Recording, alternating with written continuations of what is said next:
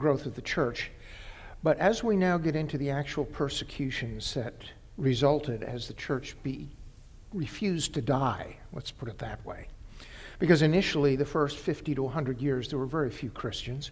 Matter of fact, there were parts of the Roman Empire where people probably had never met a Christian. Now, they might have met one, but he wouldn't have admitted that he was a Christian, perhaps. Um, and we also talked about the fact that Christianity did not spread evenly throughout the world, the Roman world. It had its initial growth in the eastern Mediterranean, uh, principally in areas that we would today identify as being Egypt, Turkey, uh, places like that. As a matter of fact, uh, kind of interestingly, it did not grow rapidly in the Holy Land. It remained very much a minority issue in the Holy Land. And we're gonna, we, we touched on the fact and ended last week by talking about the Jewish persecutions which are found in the book of Acts. Now, some of those we're all familiar with, uh, including, of course, um, the stoning of Stephen. And uh, that occurred in what is estimated to be 34 AD. Uh, I'm using the assumption that uh, Christ was crucified and uh, resurrected in 33 AD.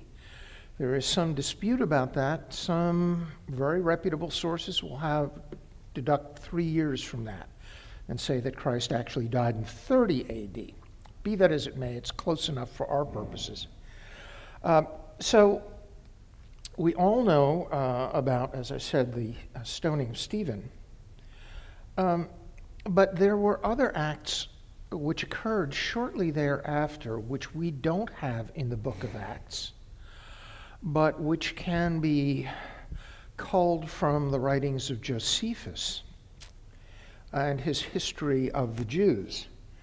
Uh, for example, we know that uh, James the Lesser, who is not James the brother of John, but the other James in the Apostles, uh, was uh, executed in 62 AD by the high priest Ananias. Now remember that the high priesthood at this time for the Jews is very much a political position, and they serve at the sufferance of the Romans. Uh, these two executions, which were absolutely illegal under Roman law, got back to the emperor uh, Tiberius, and he was not pleased, and he sent his right hand man, a fellow by the name of Vitellius, who went in there and clear, cleaned house. He threw Ananias out of the priesthood. Um, he uh, dismissed Pilate in 37 AD because he didn't like what had happened there. And kind of amazingly, Tiberius actually went to the Senate. And uh, in 35 AD, and went to get permission to build in Rome a temple to Jesus. Something most people obviously don't know about. The Senate, however, which represented the upper classes and the relig- religious establishment within the empire, said absolutely not. As a matter of fact, they turned around, and if you look at your, uh, uh, I'm working off of the master from which that was created. They declared not only would they not put up with the idea of having a temple to Jesus in Rome, but they issued a famous proclamation which would come back to haunt the Christians for the next two to three hundred years. And the Latin for it is non licet esse vos. And it is translated, it is not lawful for you to exist Now that's pretty sweeping. It didn't say that it's not lawful for you to practice your religion because the Romans were very, very tolerant of religions. They saw this as such a threat that they said, You don't have the right to draw breath. So this will disappear into history for a little while, then it will be hauled out at various times by subsequent rulers as sort of an historical precedent for the attitude of at least a portion of the Roman power structure. And again, I emphasize Rome was huge. And uh, despite the fact that their communication system was the envy of the world, it could still take years for things to filter out from Rome. And there was a tremendous amount of independent authority assigned to the governors of various sections because they obviously had their complete loyalty to the emperor. And so the emperor, like any good uh, chief executive, would basically get word out here's what I'm, I'm trying to accomplish, and uh, I leave it up to you. Uh, but you'd better succeed. okay. So, uh, what about the Romans then? Well, uh, having stabilized uh, the situation, at least temporarily, in the Holy Land, let's turn our attention to Rome and let's take a look at Tiberius's, um, one of the successors of Tiberius, which is Claudius. Now, some of you may remember the BBC uh, did a fabulous multi year uh, dramatization of the books I, Claudius, and Claudius the God. And it gives a reasonable picture of Claudius, but of course it's, it's, it's historical fiction. Claudius uh, was a very mild mannered man. He was known as a builder, and uh, he was uh, disabled, and many people thought he was a complete idiot, but he had he accomplished quite a bit. Eh, but in 49 AD, there were a series of riots in Rome called the Chrestus. Now, there are two spellings for this. One is C H R E S T U S, one of them is C H R I S T U S. Two different spellings. And uh, Rome at this time had the largest Jewish population in the empire. There were more Jews living in Rome than there were living in the Holy Land. Up until this time, it was assumed that Christians were just another variation on Judaism, like the Sadducees, like the Pharisees, uh, like the Essenes, and a number of other little groups. And so this was assumed to be an internal conflict within the Jewish community, a sectarian problem. But it was very, very violent, very disruptive. And uh, Claudius finally, after trying to get this thing tamped down, Claudius expelled all the Jews from Rome. Interestingly enough, he didn't expel the Christians. Now, this is curious because Judaism was called a licit, L I C I T religion. And Jews were granted certain privileges that no other religious group was granted. Number one, they didn't have to worship the emperor or the Roman gods. And number two, they were not subject to military service.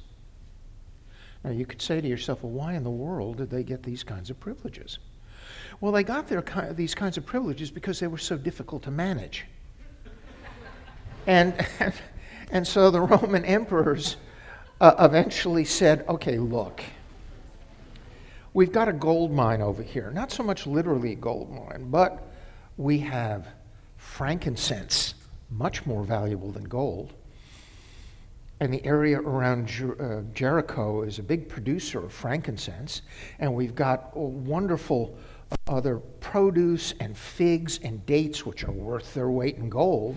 So the Holy Land was an imperial province, meaning that all the revenue from it went directly into the pocket of the emperor, as opposed to a province which was controlled by the Senate.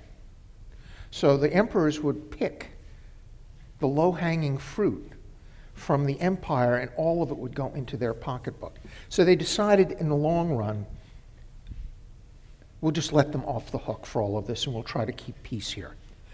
Uh, so, anyway, so Claudius throws them out, lets the Christians stay, uh, and uh, about, mm, I think it's about six or seven years later, he allows the Jews to come back in. Why?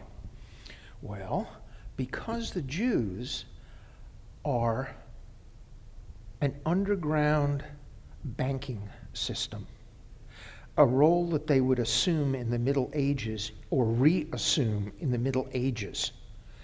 And it's an ironic parallel that seven or eight hundred years later we find the Jews on the margins but integral to commerce. And so he brought them back in. Let's fast forward to everybody's favorite emperor. And that's Nero. So if you turn to page six, uh, Nero was a fascinating guy. He uh, was not always completely a madman. As a matter of fact, when Nero ascended the throne, people thought he was sensational. He was amazingly popular with, with everyone. And he was very talented. He was a polymath, or he thought he was a polymath, meaning he thought he was not only a terrific emperor, but he thought he was a wonderful actor, a wonderful poet, a wonderful musician, a wonderful everything. Well, this all began to go to his head. And so uh, he began to become, in a way, he was ahead of his time. In what way do I mean? We talked last week and the week before about the mystery religions, which were beginning to come in from the East as the, Amer- as the American Empire, as the Roman Empire expanded further east. It couldn't expand really any further west. It already had North Africa, it already had uh, modern day Portugal and Spain and so on. So it either had to go north, and the Germans were tough customers. You didn't want to go north, or you had to go east. Now, if you went east, now you ran up against another tough customer. Uh, and that would be the Persians, uh, today's Iranians. The Persians, who have one of the three longest continuous civilizations in history, along with China and India. So, as they went east, all these exotic religions began to come back into Roman society. And what also came along with them was the tradition of the absolute God ruler of the empire. Remember, the roots of the Roman Empire are a republic. That's one of the reasons our founding fathers looked to them for guidance as to how to set up a state. Completely different background from the East. Well, uh, some of this began to rub off on Nero. So he began to do increasingly bizarre, increasingly arbitrary things. And then uh, he came up with a plan. He was going to build uh, what was uh, Michael Jackson's place called? Neverland. He got the idea from Nero. Nero decided that he was going to build a gigantic gigantic palace, the biggest palace in the world, the known world. But it would not only be a palace, it would have a lake, it would have its own private uh, hippodrome for uh, races, it would have its own private uh, gladiatorial area, and it was, he started building it. He wanted to start building it, but the problem was he didn't have the land. Well, wouldn't you know? In 64 AD, the great fire of Rome breaks out. Now, Rome was divided at that time into 14 districts, uh, very much like Paris is divided. 11 out of the 14 districts were basically wiped out. or substantially wiped out. Only three were untouched. And guess where the wiped out districts included? Well, the site plot for this new production. So now Nero had um, cleared the land. At least that's what people thought. Nobody knows. Uh, and uh, there were rumblings of mutiny because the town, the city, had just been devastated. Tens and tens, hundreds of thousands of people lost their homes, their jobs, everything else. Well, he needed a scapegoat. And he decided that the Christians were the perfect scapegoat. Why? Because Christians at that time were very self contained. They tended to separate themselves, just like the Jews, from the larger culture around them. This led rise to some very peculiar rumors regarding what they were, what they believed, and what they did, including uh, oh, child sacrifice, incest. Um, we'll get into the racier parts a little later, but basically they were often referred to as haters of mankind because they wanted nothing to do with you. Does that sound like a Pharisee? Yeah, sounds very much like a Pharisee. Uh, and they were also thought to be totally depraved. Now, coming from first century Rome, that's saying something, okay? So here you have hundreds, uh, possibly thousands of people are arrested convicted and executed in a number of creative ways. What were they convicted of? They were not convicted of a religious crime. They were convicted of arson. There was no religious test. They were convicted of arson. Now, the net result was the same. But it, it's important to see that at this point, there isn't enough presence of Christianity and or enough awareness of it to consider it as a religion to be a threat. It's the behavior which was a threat, not ideologically. These are people that shun us, they look down their nose at us. Da, da, da. Any of this sound familiar? How many people feel that Christianity is the religion of no? Anyway, so they were hated for their moral austerity, uh, incest, cannibalism, child sacrifice. Ironically, that will come back to haunt the Jews in the Middle Ages, where they'll be accused of child sacrifice. Also, they were suspect because they failed to worship or sacrifice to the gods. Remember, it's a civil religion. So, who was it that were making these accusations? Was it the Romans and the pantheism, or was it the Jews making the accusations? Well, um, at, at this point in time, it, this is the rumor on the street. This is the buzz on the street. And remember, if something like this happens, the devastation of Rome, people immediately think, well, we're being punished. I mean, after all, Roman pagan religion is largely a religion of propitiation. Keep the gods from being upset as much as it is, or even more than it is, for asking for favors or help. Basically, let the big boys sleep, do what you need to do. But to do that, you have to practice a civil religion, not a private religion. You can do that. You can do that. If you want, you've got your household gods, that's fine. But you have to practice a civil religion so that the gods can look down and see that they are being appropriately respected by all classes of Roman society. Uh, so we don't know exactly how many people Roman uh, Nero persecuted and killed. Uh, some people say hundreds, some sources say thousands. Uh, one of the favorite methods, and um, this has been portrayed uh, graphically in some movies, uh, they would tie them up, uh, coat them in pitch, tie them to a pole, and set them on fire in an attempt to light up Rome. Um, throwing them to the lions, we'll get to that. That wasn't a common occurrence. It makes for great theater, but it's not all that common.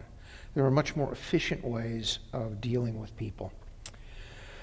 Well, clearly, this doesn't help the popularity of Christianity. But things settle down again. And uh, there are no overt persecutions. Nero is uh, commits suicide or is murdered and or. And uh, along comes the next persecutor of Christians, and this is the Emperor Domitian. If you remember D's, you can at least recall some of the, the real persecuting emperors. Not all start with D, but Domitian and Diocletian are, are both well known for that. Um, Domitian is from 81 to 96. And he does something which is, on a scale of persecution, is small. But the key thing about what Domitian does is it reveals A, the growth of Christianity vertically in society. And also the ruthlessness of the emperor if he feels that his power base might be compromised by divided loyalties. He executes a consul. Now, a consul under the emperor, the two consuls are the two most important people in government. This one, named Flavius Clemens, was not only a consul, but he was Domitian's cousin. And his aristocratic friends, and they are executed for the crime of atheism. Not treason, not directly treason, atheism. And one of the charges that's brought against uh, Flavius Clemens is the charge of inertia. It's important to realize that, that if you were in the upper echelons of Roman society, an aristocrat, you not only had privileges, but you also had obligations, lots of them. And you didn't necessarily get paid for these. And this is going to come back to haunt the Roman Empire in a couple of hundred years. We won't get to that today, but we'll get close. You were expected to be a civic leader. You were expected to help with sacrifices. You were expected to provide relief. You were expected for, for people in, in your bailey, like the Godfather. You were expected to be a manager. You were expected to help society continue to, to grow and function. You were expected to make contributions to build new baths, to, in, to improve the, the, the sewage system, uh, contribute to making an aqueduct, buy the uh, Navy a couple of uh, triremes. All of this was expected of you. Well, the problem with the Christians is that they're still withdrawing from society. They're not pulling their weight and to make the point, he doesn't go after the poor people who are Christians. He goes right to the top and starts killing them to send a message. Um, the other thing that annoyed uh, Domitian was that the Christians at this point don't see themselves as members of the Jewish community the way the Roman Empire does. Now, after 70 AD, when Titus goes in and lays waste Jerusalem and tears down the temple, to help pay for the reconstruction of Jerusalem, all Jews in the empire are taxed at, for being Jews in order to pay for the rebuilding of Jerusalem. And this tax is called a fiscus judaicus. So every Jew has to pay this. Now, by this time, late first century, the Christians will have none of it because they, they're not saying they're Jews. Remember, Claudius thought that the riots in Rome 30 years earlier, 40 years earlier, whatever it is, uh, were due to infighting amongst uh, the Jews. Now, by refusing to pay this tax, the Christians are no longer a licit religion. They are no longer a lawful religion. They've opted out of the bailiwick in which they had been placed by the Romans. Uh, as a matter of fact, what they're considered now is an illegal, illicit superstition. Now, you could say to yourself, well, wait a minute. What's the dividing line between a superstition and a pagan religion? They didn't see it that way. They really thought there was a difference. And superstitions were harmful modes of thought which led to harmful behaviors within society. You ever know somebody who was extremely superstitious? Oh, I'm not looking at you. Uh, well, you can see superstition can lead to paralysis. It can lead to complete close the door, don't get out of bed because the gods are against me, the gods hate me. If I don't do everything perfectly, nothing is going to. The Romans are active, they're out, they're conquering the world. Uh, they have no use for these kinds of odd behaviors that are fueled by rank superstition. So now the Christians go from bad to worse. They go from being Jews, who are none too popular in the Roman Empire anyway, now they go to being an illegal superstition.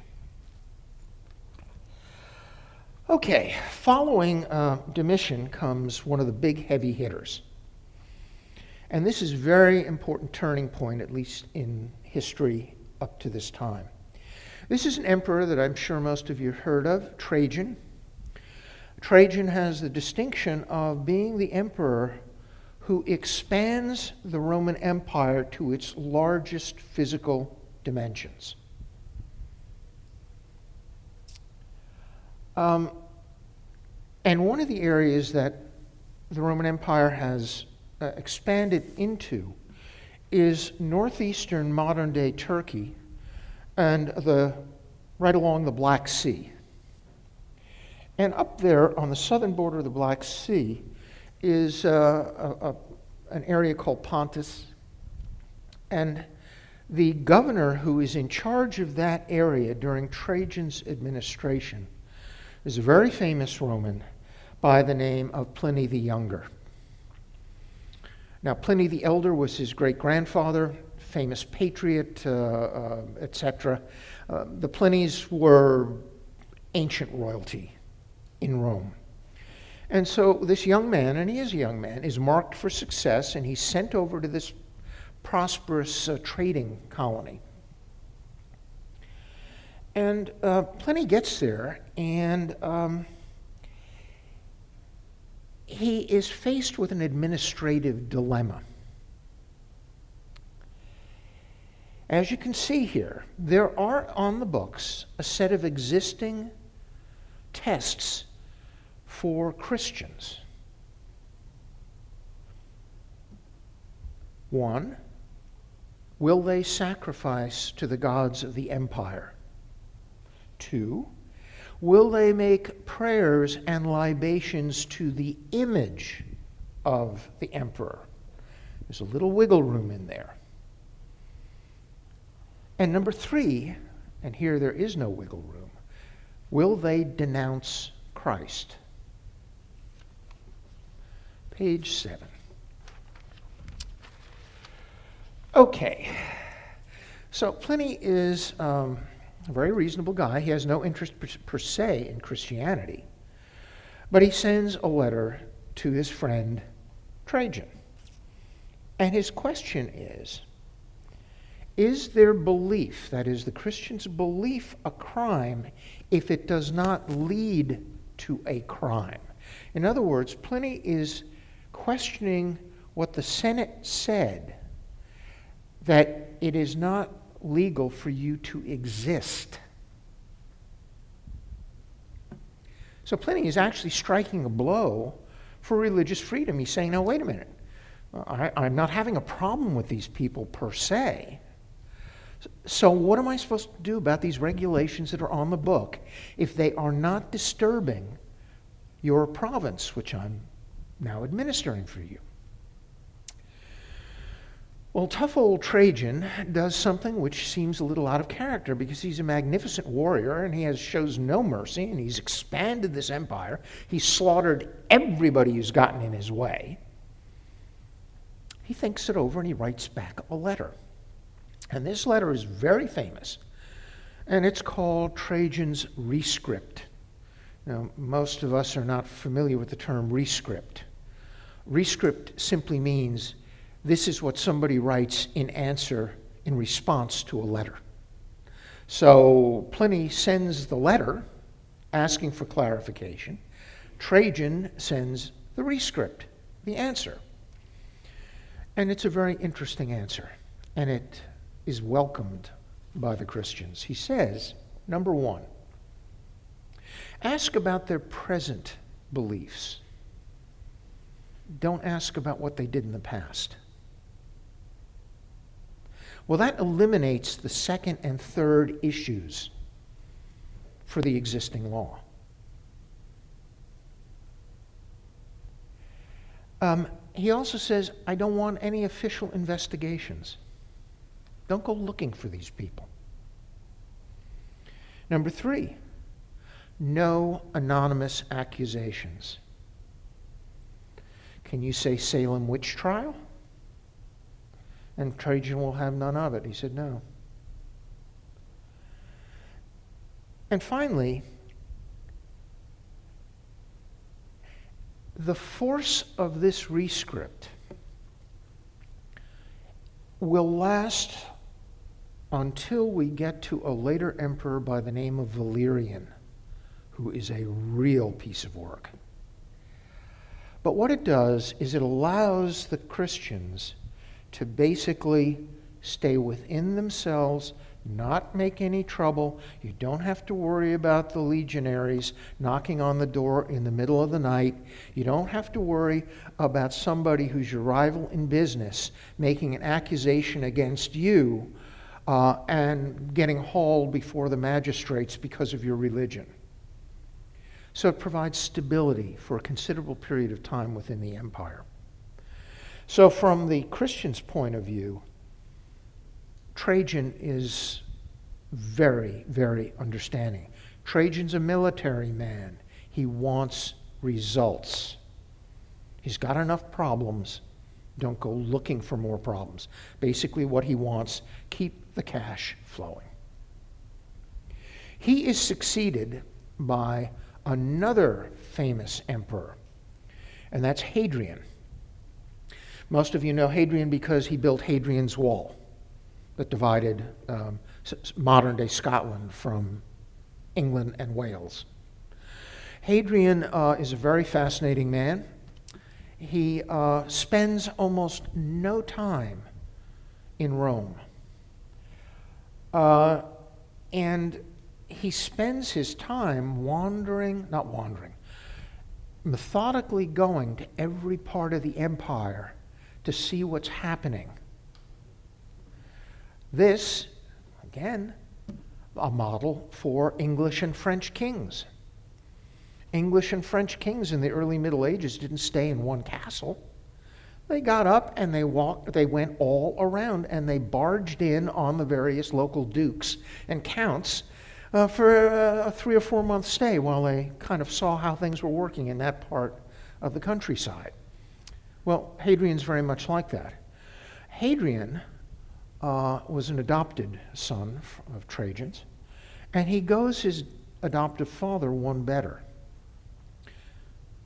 He says, the burden of proof is on the accuser.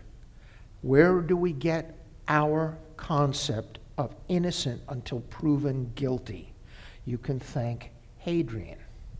So between Trajan and Hadrian, all of a sudden the relationship between Christianity and at least the legal structure of the empire is becoming a little bit more favorable. Uh, and times are reasonably good now for Christians. But nothing lasts forever. So if we move along, there's another rescript in the works from a later emperor by the name of Antonius Pius. And this is 157, so it's about a generation after um, Hadrian. And um, by this time, the number of new sects and religions that are pouring into the empire from Egypt, uh, from the east, even from some of the Germanic and Central Asian tribes, which are being pushed west by more aggressive tribes, are pouring in, um, kind of like our southern border. Well, Antonius Pius sees that things are becoming very, very difficult to manage. Cohesion is breaking down in the empire. It's not becoming a melting pot, it's becoming a mosaic. Does that sound familiar?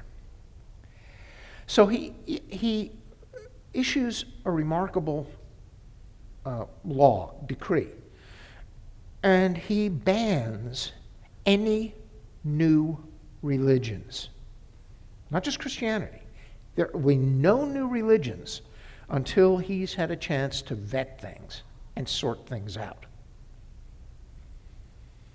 Now, you can tell at this point the power of the emperor is beginning to go to their heads.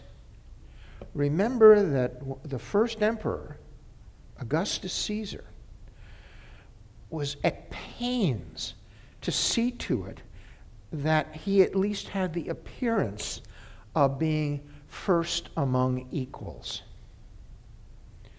And we talked about that concept as a philosophy of the relationship between the emperor and the other power centers. We call that the principate. He's the prince, but he's not a god. Well, the penalties you can see there, they're not light. For the upper classes, if they are found to be in violation of this ban on new religions, they lose their property and they get deported. For the humiliores, which would be most of us in the audience, uh, it's not worth deporting you, we'll just kill you. And so one of the people who is martyred is the very famous Saint Polycarp. And we'll get back to Polycarp. He's a, a bishop in uh, Smyrna, which is where all the figs come from in Turkey. Um, now we go back to some good emperors. Now you can see we're, we're, we're making progress in terms of the ability for Christians to find a niche, a stable niche. But there's very little continuity from one emperor to the next. Um, we all know Marcus Aurelius, another great emperor, famous Stoic philosopher. Uh, his meditations are still read, they've never been out of print, so to speak.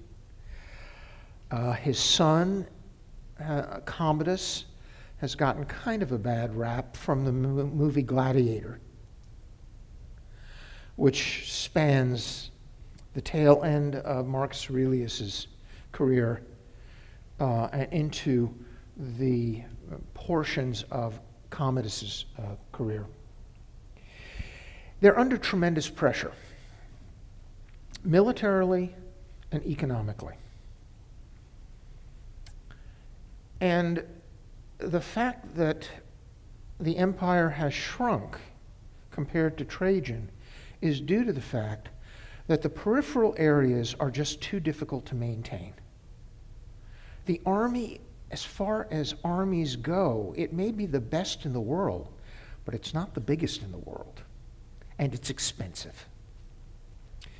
So Hadrian begins to start, like, for example, his wall. Is it worth conquering northern Scotland? What are you going to get out of it? You're not going to get anything out of it. There's nothing up there. So Hadrian starts, that's why he goes around the empire and kind of gets an idea of, hey, where can we trim? Um, think of him as the bean counter that comes into a business after there's been rapid expansion, gobbling up all kinds, like Pac Man, gobbling up all kinds of companies, like MUSC 10 or 15 years ago. I mean, they, they just built one building, one thing after another. And then um, Governor Edwards had done his thing, and it was wonderful. And then uh, I can't remember the name of the fellow filed um, Greenberg came in, and he was the axe man.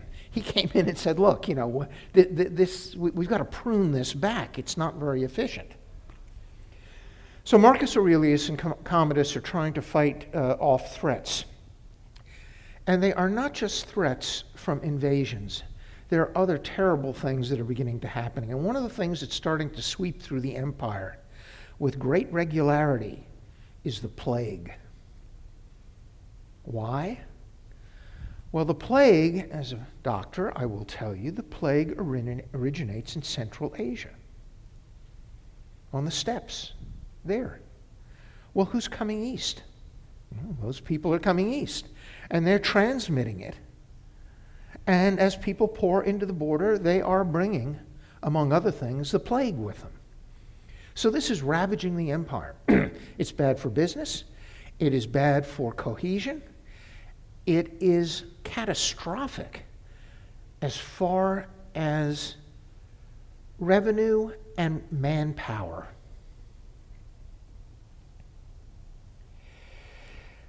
So most of the pressure is coming in two directions. One is coming through Germany. And by this time, the Romans have basically said, all right, the Danube is where we're going to stop. And further north, it's, it's going to be the Rhine. We've tried going across, we just can't. You know, there's an old saying uh, you can take the Germans out of the forest, but you can't take the forest out of the Germans, okay? And this is true. And they finally decide, okay, you know, it's not worth it. But the Germans are under pressure. They're under the pressure from the people who are even worse that are coming from the east. The other place that there's an enormous amount of, of difficulty is with the Persians, yet again. They have revived their empire and they are starting to push, and their ambition is to run the Romans right out of modern day Turkey, um, Holy Land, etc. They want to just push them back to the shoreline of the Mediterranean. Um, so there's a lot of fear, a lot of economic anxiety, and again, it must mean that we are angering the gods. You know, two generations ago, we there was nothing standing in our way. We, well, who are you going to turn on? So the persecutions start to rev up, particularly not in the West, but in the East. Uh, and one of the things that is coming back and being leveled at the Christians is that not only are they not worshiping the gods, but they're not contributing to social structure. They keep setting themselves apart, apart, apart. And the ship is sinking, and everybody wants somebody to start bailing and pulling an oar. And the Christians are not doing that. And they're coming under tremendous attack intellectually for this.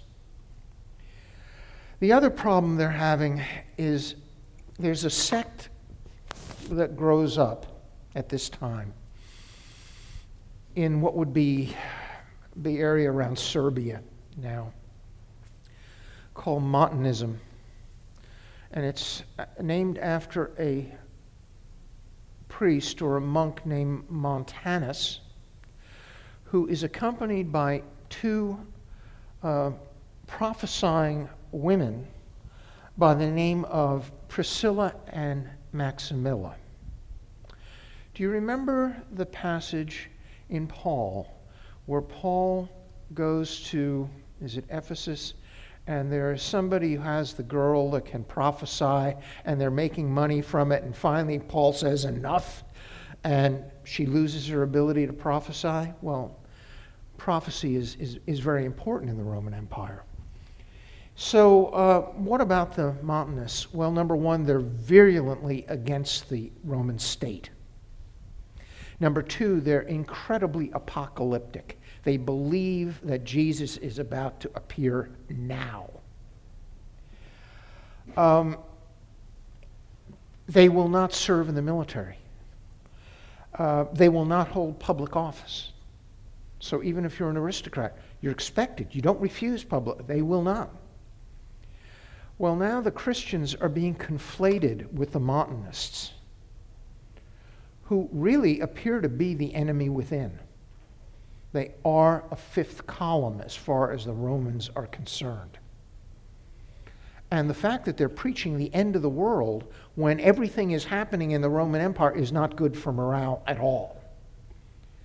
So the persecution begins, uh, and um, the Montanists and the Christians suffer alike because they are confused there's people are not discriminating between the Christians and the Montanists. Now, the Montanist heresy will die out in about 100, 150 years. Its most famous convert is the great Christian intellectual Tertullian, one of the fathers of the church, who gets caught up in this. Now, a word about where we should go now. This is probably a good place to take questions. Uh, I've been trying to push this along a little bit. I hope it has gone a little bit more rapidly. Um, I will not be here next week. I will be here the week after. I have a trip that I have to take out to the Wild West, to Montana. But uh, if there are questions now, let, us take a few minutes and just let me help you uh, with that if I can.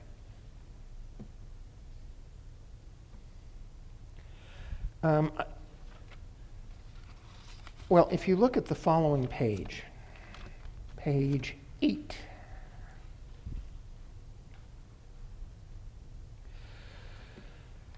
We're going to see another oscillation from the persecution. And then we're going to, next time, also get into the great crisis of the Roman Empire in the West which is called the crisis of the third century, uh, where in the space of about 50, 55 years, there'll be something like 26 different emperors. And we're touching on the beginnings of this. Commodus and Marcus Aurelius managed to kind of put the finger in the dike, but they can't solve the problems because many of the problems are being generated beyond the boundaries of the empire. Questions? The deferment that the Jewish people had serving in the armed services was the, two questions. Was it unusual for various groups given these deferments? And also, was there any quid pro quo for getting that privilege? not having No. If you were going to make your way in the world outside of the realm of business and trading, which had no social prestige at all, if you had ambitions to rise in Roman society, you had to have a military career. Um, and the officer corps was by and large drawn from the aristocracy. Again, sound familiar? Right through the Middle Ages, 17th, 18th century, the officer corps came from the aristocracy. Now, the aristocracy was divided into a high aristocracy and then a level just below called the equites, and they formed the cavalry. So they'd be the lower aristocracy. But as opposed to um, you know, people that went on to joust for consulships and things like that. So there was never a problem with getting people, uh, at least not at this stage, with getting people to join the military. That becomes a problem later on. The reason, uh, and as far as I know, the only group that had that dispensation, as I said, with the Jews. Now remember this we've skipped over right at uh, another problem. We've talked about some of the problems that are besetting Marcus Aurelius and so on. The Jews, after being leveled in 70 AD, there's going to be another insurrection that occurs at about 135 to 137, roughly around this time, where the Romans suffer a couple of catastrophic military defeats at the hands of the Jews. Now, the Romans can lose battles, but they never lose wars. But they're humiliated. And um, they eventually go back in, slaughter everybody, and run every Jew out of the Holy Land gone. That's why they got the dispensation, because they'd been such a nuisance. It was easier to pacify them this way than it was to end, wind up with endless guerrilla warfare and insurrections. That's why Pilate was such a nervous Nelly. Even during his time, he had problems. I remember Jesus tells us about uh, or answers a question about, well, what about those people who were assassinated by Pilate's troops while they were offering uh, sacrifices? And Jesus says, well, you know, what makes you think they were any worse than any of us? Um, there was the issue of Pilate wanting to build an aqueduct. Wonderful idea. Jerusalem's always had a little bit of a problem with water supply. So Pilate says, well, where's the biggest money making machine in the Eastern Empire? What's the temple? So he thinks, well, I'm not building this for me. I'm going to build this for you guys. Well, that prompts an insurrection. Um, there's a time he wants to march in and set up shop in Jerusalem for one of the annual festivals where he comes down to try to keep a lid on things. And it's his first trip into Jerusalem, and he comes marching in with all the eagles. And he wants to take uh, some of the, uh, the, the symbols of the various legions and put them on the walls inside Jerusalem, and the people go crazy. So, um, yeah, they were very, very difficult to handle, and the Romans, again, were always practical. They didn't care about religion, except insofar as it supported the state. Uh, we'll even get to one of the Roman emperors here who take, has uh, Christ as one of his household gods. But that's coming a little bit later. So, right now, if, you, if this is a pressure cooker, the pressure is climbing. The Roman Empire is under a lot of stress, and it's only going to get worse. And as it gets worse, what always happens? People look for scapegoats. It wasn't just Nero. Hitler looked for scapegoats. Mao looked for scapegoats. Stalin looked for scapegoats. It's the way people are, unfortunately.